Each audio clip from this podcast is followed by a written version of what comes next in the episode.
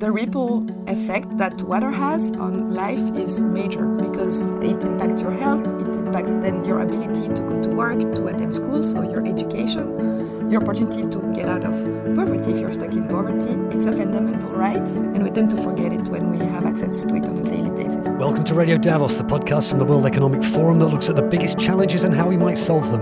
This week we're at the UN Water Conference in New York, hearing from entrepreneurs determined to find ways to solve the huge challenges related to water. Getting water from air has a huge potential because the amount of fresh water in the atmosphere is six times that of all rivers around the world. From pulling water from the air in Kenya to redesigning what we do with runoff from buildings in Canada.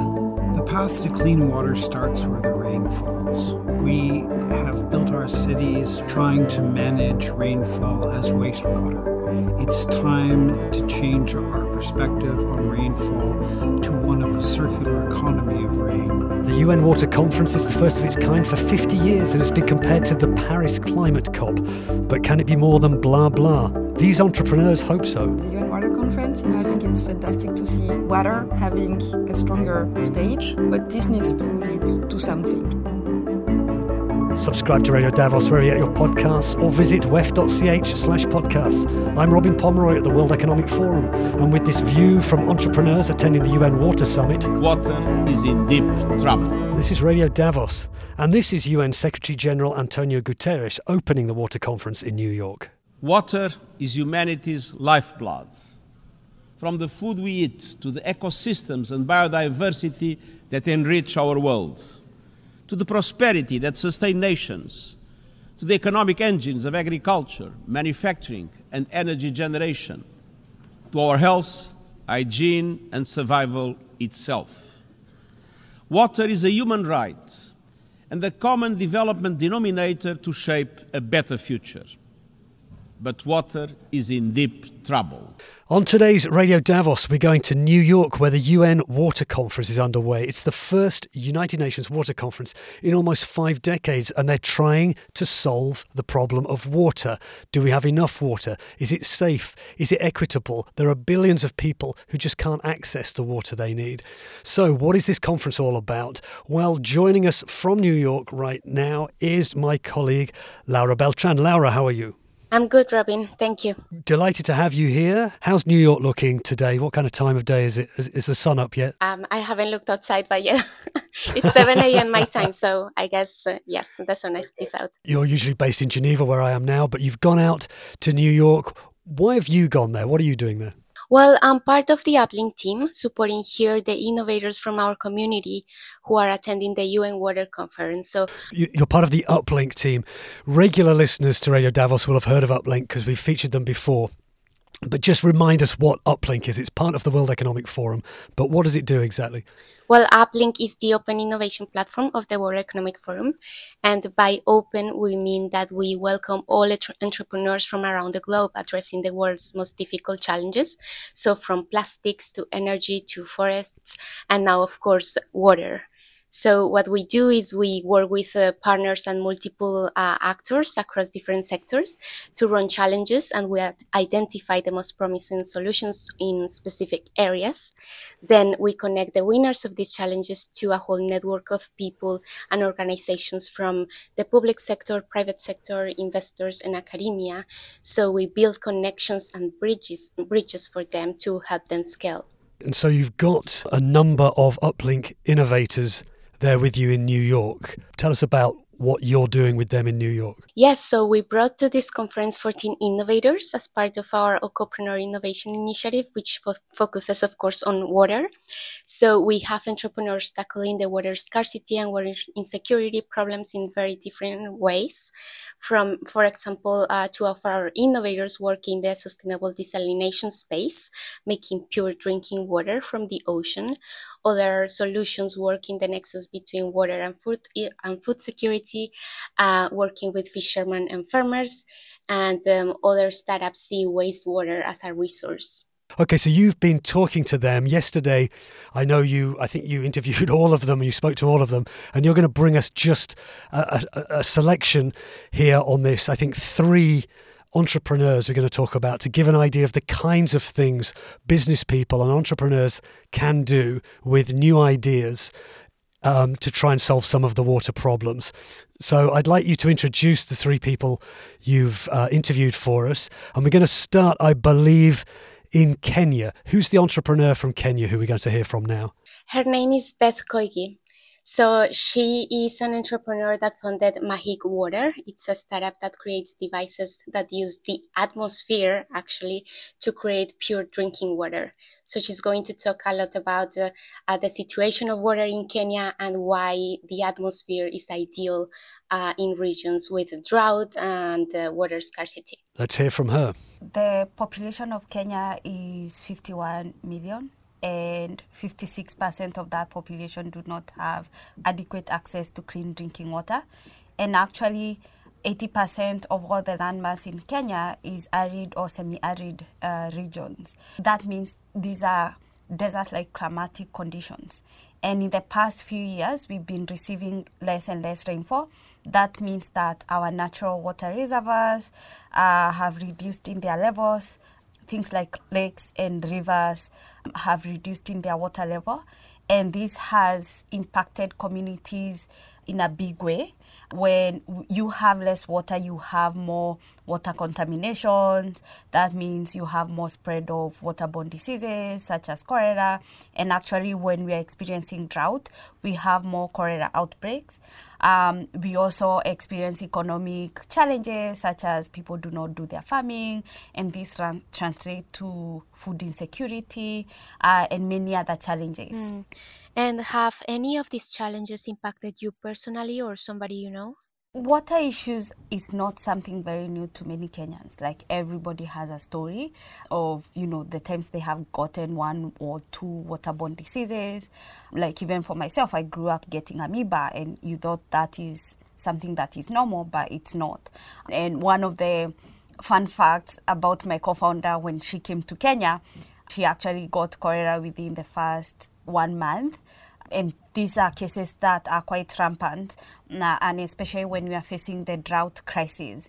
So you find even most of the children below five years, they actually get waterborne diseases. And actually, this is quite common. Like in a year, your child gets somewhat a waterborne disease. But over and above bacteria contamination and other uh, microbial contaminants, we have a unique challenge where our water has very high levels of fluoride and arsenic. So all our groundwater have high levels of fluoride and arsenic and actually you can't consume that water directly so you either have to use reverse osmosis um, and over time because you know contamination is becoming more and more uh, it's becoming actually really hard to filter groundwater so let's dive deeper into your solution because you untap one of the let's say, largest resources on Earth, the atmosphere. So, why the atmosphere, and uh, what is the process you use to create water from air? Getting water from air has a huge potential because the amount of fresh water in the atmosphere is six times that of all rivers around the world in volume. So this is a huge water resource that can actually create uh, drinkable water to communities in need. That's why we started looking at air as a source of clean drinking water, and especially in places that experience physical water scarcity. And the way Majik water devices work, currently we are using condensation where we pass air through these fans uh, so air is pulled in into the device through these huge fans and then is passed through the condensing chambers where the humidity is condensed into these water droplets and then we collect that. Um, and then we have to pass that into filtration system just to remove any microorganism that may have grown in the device. And this is just a quality measure and a regulation. But currently, all Majik Water devices use solar energy. So we do solar installations for our devices. And how do you deploy these devices? Um, can you give the audience a sense of how much water they are able to produce? So I'll start by we have three types of devices. One is 25 liters of water per day device, and this is a household device. And then we have 120 liters uh, per day device. This is for a larger household. And then we have 500 liters per day device. And this is more of like a small community devices. So most of our installations, we do installations mostly in schools and hospitals uh, because we actually need to install the devices in a place where they are managed and they are owned. But mostly we work with local or international NGOs to do this installation. So, uh, and an example, we have done an installation in one of the uh, biggest slum in Africa, that is Kibera, where one over 500 liter per day device is being used by 650 students for their clean drinking water. So we also do install small devices in households, but mostly our devices are being used for drinking. So cumulatively, our all our devices are producing over 200,000 liters of water per month. We have around 35 devices installed, and we have around 1,900 beneficiaries in total the way our devices have impacted and what we have seen, and eh, especially in the present few months, is that you know when we have been experiencing drought, extreme drought condition, a lot of people were left with no option. So uh, most of the water vendors have actually limited the amount of water you can buy, and it reached a point where. in those regions that we have done installations, actually other people have been now or the larger community have been coming to get water from these places. So these are cases that we've seen. The larger communities now are getting their drinking water from these institutions and these schools.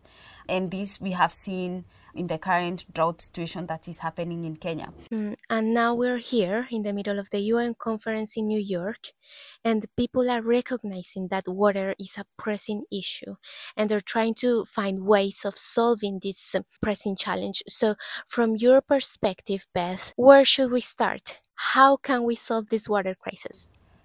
I think the first thing first, uh, it's water resource management. I think our rivers and lakes should be managed a bit more. The thing that they can do immediately and very quickly is to manage these water resources that we have, uh, manage them well, make sure they are not contaminated. For example, the Nairobi River, that's where all the industries in Nairobi throw their their refuse water. So a lot of water that ha- it's from the industries that is polluted that has not been recycled or you know proper treated is put back into the Nairobi River, which is one of the biggest river, uh, and this is you know one of the major causes of water scarcity. The rivers, the big rivers that we have, are highly contaminated, so drinking that water is actually very toxic. So that was Beth Koigi from Kenya. Her company is Majik Water. Let's move all the way from Kenya to Canada to hear another uplink innovator in water. Who's our next innovator, Laura? Our next innovator is Kevin Mercer from Canada. Uh, his company is called uh, RainGrid, and he's building systems so uh, property owners and large communities can capture rain to reuse it in our cities. So his idea is to make cities more water sustainable and water positive green infrastructure or blue infrastructure or or nature based solutions are relevant in urban centers because we get rain that lands largely on rooftops. So 70% of a city is hard surfaces. Uh, the majority of that is building rooftops, and particularly residential rooftops, uh, which is about 47% of the, the gross impermeable area in the city. So, this is the, the area where if water lands on it, it runs off, uh, tends to uh, create a flash flood of hot, fast, and dirty water that gets into the sewer system and then discharges into a local river or lake or, or, or nearby marine ecosystem. And what's important about it is that surface water pollution is the number one threat to freshwater ecosystems globally. So when we take rooftops offline um, by harvesting the rain and reusing it or putting it back in the groundwater table, we are recharging the base ground flow that urban rivers no longer get because the city is so uh, impervious. Or we recharge the ability of individuals to use rainwater in place of potable water, which is very energy intensive and hence has a, a high carbon footprint and, and a significant cost for people and cities as well. And what was your dream? What was um, the vision you had for green infrastructure when you were coming up with the idea for your innovation? We wanted to see um, property based retention and reuse systems as a network serving the needs of communities for the amelioration of uh, urban runoff, which is uh, often the uh, number one source of pluvial flooding and the uh, the source of uh, runoff that, that keeps groundwater from being recharged in cities. Yes, and with climate change and all the things we're facing today, all the challenges, these systems are just not fit for purpose. And you are tackling that issue with uh, groundbreaking technology. So tell us, what is your technology and uh, how is it so powerful for what we need today in our cities? Well, green infrastructure reached a certain level of acceptability, um, particularly uh, cisterns on private property. And uh, it was discovered that while people may put them in, they don't maintain them. And uh, often, in terms of stormwater capture and runoff prevention, if a, if a cistern is full, it's not doing its job to prevent stormwater runoff. So we were looking for something that would replace the community based social marketing campaigns that we used to do. And artificial intelligence and the Internet of Things combined gave us that tool to take the responsibility for the maintenance of um, cisterns on private property out of the hands of the property owner. So the artificial intelligence reads a regional weather forecast. It then correlates that to the roof area of the house and the volume of available storage in the cistern. And then when the r- predicted rainfall is less, or sorry, when the predicted rainfall on that area of roof is greater than the the volume of available storage in the cistern, the AI and the IoT work together. So it's like the the brain and the and the body, um, they work together so the sensors in the cistern uh, open a valve uh, on the cistern and it drains out that much uh, water to the groundwater table recharge that we need to um, open up the area within the cistern to store the subsequent rainfall that's going to be coming. Our goal is net zero runoff from properties. We've changed the, the whole notion of what it is to take rain off rooftops and retain it on a property as a network. Um, we no longer see rain harvesting as I harvest this rain and I reuse it on my property for my own purposes. It's now a larger community version or vision of what we want cities to become. And this is circular. So, this is the circular economy of rain. And that whole notion of installing infrastructure or a nature based solution or a combination of those two, where we the outcome is the uh, resilience of the property, the resilience of the community, and the resilience of the larger city and ecosystem. What economic benefits would bring using your technology in our cities? Why does why does it make business sense? Aggregated RainGrid outcome networks are built to monetize the value in what has previously been a wastewater resource, which is rainfall runoff. By capturing it for retention and reuse, we can monetize the outcomes that have been allowed to go squandered. Stormwater retention credits, ecosystem restoration credits, we can take scope 2 GHG credits off. So every time we retain water and reuse it or recharge the aquifer with it, we're generating value in terms of market outcomes that we haven't to this uh, point in in the in the uh, practice of cities taken the opportunity to uh, to recognize, and that we're seeing cities move towards the achievement of building infrastructure networks on private property um, because they can be installed, operated, and maintained at a lower unit cost and at a greater outcome than conventional centralized infrastructure. So the future is distributed, the future is collaborative the future is collaborative. Now, on that note, um, you are here in New York as part of the Uplink delegation of Aquapreneurs attending the UN Water Conference. So, what is the main message you would like leaders to take from this conference? The path to clean water starts where the rain falls. is the most important message I can give. We have built our cities, we have expended very huge sums of money trying to manage rainfall as wastewater. It's time to change our perspective on rainfall to one of a circular economy of rain that finds the value for the individual property owners and for the community at large of not wasting water, not let, creating polluted runoff, and of restructuring our cities so that we create a circular economy of the most precious resource we have. Kevin Mercer, the president and co founder of RainGrid Inc. in Canada.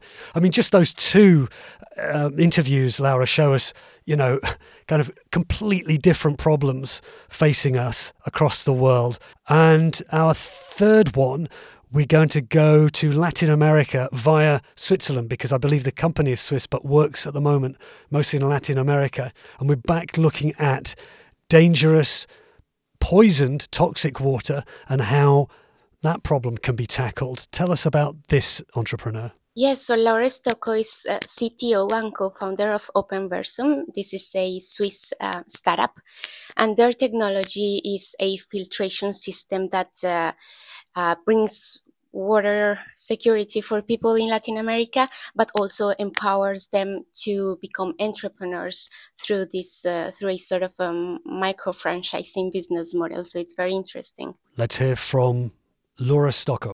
I think the biggest misunderstanding about water is the actual impact that not having it creates and the impact that, let's say, the, the ripple effect that having it creates. When we have access to safe water, and we don't have to question it. We tend to forget that the only replacement to water is water. There is simply no other solution.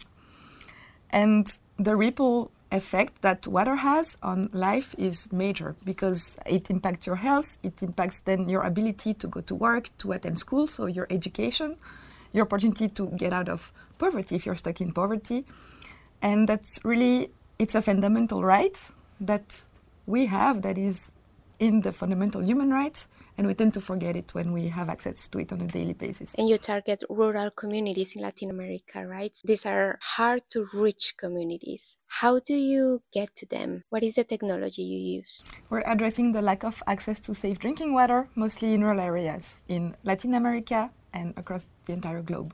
So we created the drinking water filter that is equipped with a membrane that is undergoing a patented manufacturing process. So to create that membrane, we don't need to use all of the toxic chemicals that are typically used in a membrane manufacturing, which allows it to make it very cheap and efficient. So through that, we created this drinking water filter that combines different layers of removal that helps remove not only pathogens but also heavy metals and pesticides.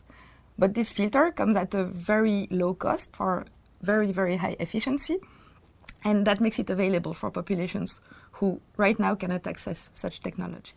What I find fascinating about your solution is that you also create entrepreneurs in rural areas through this micro franchising business model you have. Can you speak a little bit about that? How did this idea of turning people in rural areas into entrepreneurs come to be? So we're a team of engineers, and so we develop many technologies. You know, that's our job. But we realized there's so many water treatment technologies that exist today, and the problem is still there. So there's an issue. Technology is simply not sufficient. So we looked at what are the hurdles to implementation.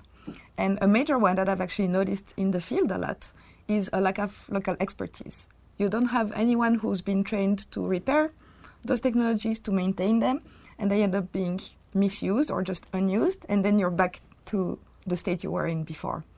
So we realized that by creating ownership of the product in the beneficiaries, so the people buying the filter, but also in the person having to maintain it, we can ensure a sustainable solution because it's to the benefit of everybody for this to be maintained economically and health wise. I think our greatest asset actually of the micro franchise is our scalability because we digitalize every micro franchising process on a digital platform that our entrepreneurs can use. They can record the sales, they can track their impact and monitor it. But most importantly, it's a big capacity building tool and a big network. So our entrepreneurs are just put in touch with each other. They get access to water knowledge, business knowledge, and basically we, we foster entrepreneurship in our communities. And because we don't have to be physically present and our local entrepreneurs know better than anyone how to reach their own local communities, we can expand really fast and grow big because there's 2 billion people who lack access to safe drinking water. We're starting in Latin America, but then we have to move to Africa, to Southeast Asia, where millions are waiting. I'm sure you have many positive stories to share, but is there one in particular that makes you proud, that shows how your technology is making a positive change in the lives and livelihoods of these communities? So we met that uh, that woman Maria in Colombia, and it was quite emotional. We we went to households and we did these water quality uh, tests with together with the household, so women could test the water quality of the water they were giving to their children, and then see whether they were contaminated with E. coli. And when the results came back and they saw that it was, uh, Maria, she just she cried. She she cried so much because she said, "I can't believe I'm giving this to my children, and I don't have another choice." She does her best. You know, they have to go fetch the water at the river next door, and then they store it in containers and hoping that it will get better. And having her filter, she's now safe. Her children are safe, and that's the kind of story that that yeah that really moves me. And our entrepreneurs in in Ecuador actually asked us very quickly, "Can you give us some other products that we could micro franchise? It's it's a great way to empower communities. We want more." And yeah, that's very inspiring. And you are attending the UN Water Conference as part of the Uplink delegation of Aquapreneurs. What do you think should be priority for all stakeholders today? I think a priority should be fostering partnerships that actually take action because we see a lot of movement right now also with the UN Water Conference. You know, I think it's fantastic to see water having a stronger stage right now, but this needs to lead to something. And even though water can be a local issue, it's at a global scale. if it makes sense, it's globally local. Yeah, I think something that's very important is to find these localized solutions that can be globalized. Because water is a global issue, but it's going to be so different depending on where you are and who you are and which access to water you have, which technologies are available in the country.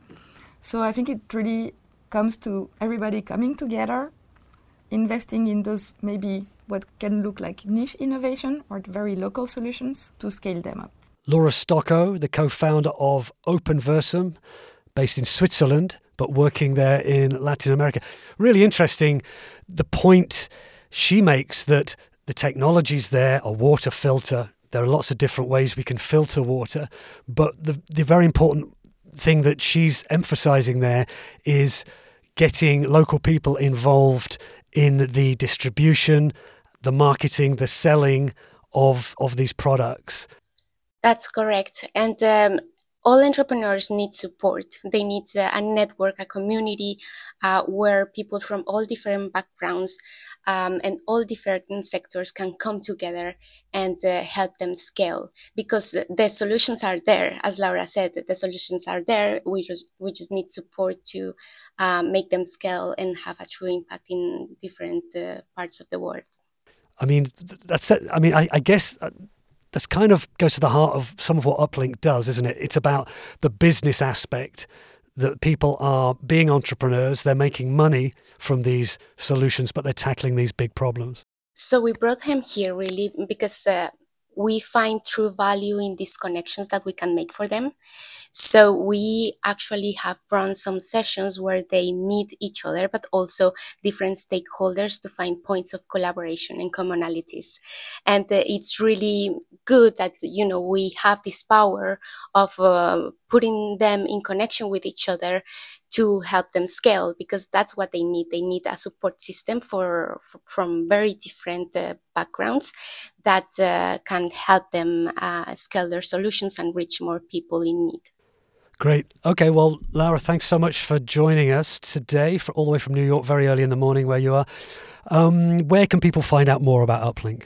We have a digital platform, so people can uh, go online to uplink.weforum.org and uh, find more about us there. Uh, just Google Uplink and you'll find all about us. And you can also go on social media at uh, Uplink.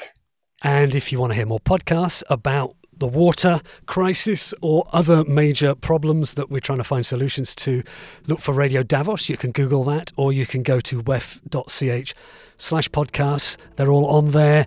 And is Meet the Leader, which also has a couple of great episodes about water this week. Laura Beltran in New York, thanks very much for joining us. Thank you, Robin. Please subscribe to Radio Davos wherever you get your podcasts and please leave us a rating or a review and join the conversation about podcasts on the World Economic Forum Podcast Club. Look for that on Facebook. This episode of Radio Davos was presented by me, Robin Pomeroy, with reporting by Laura Beltran. Studio production was by Gareth Nolan. We'll be back next week, but for now, thanks to you for listening and goodbye.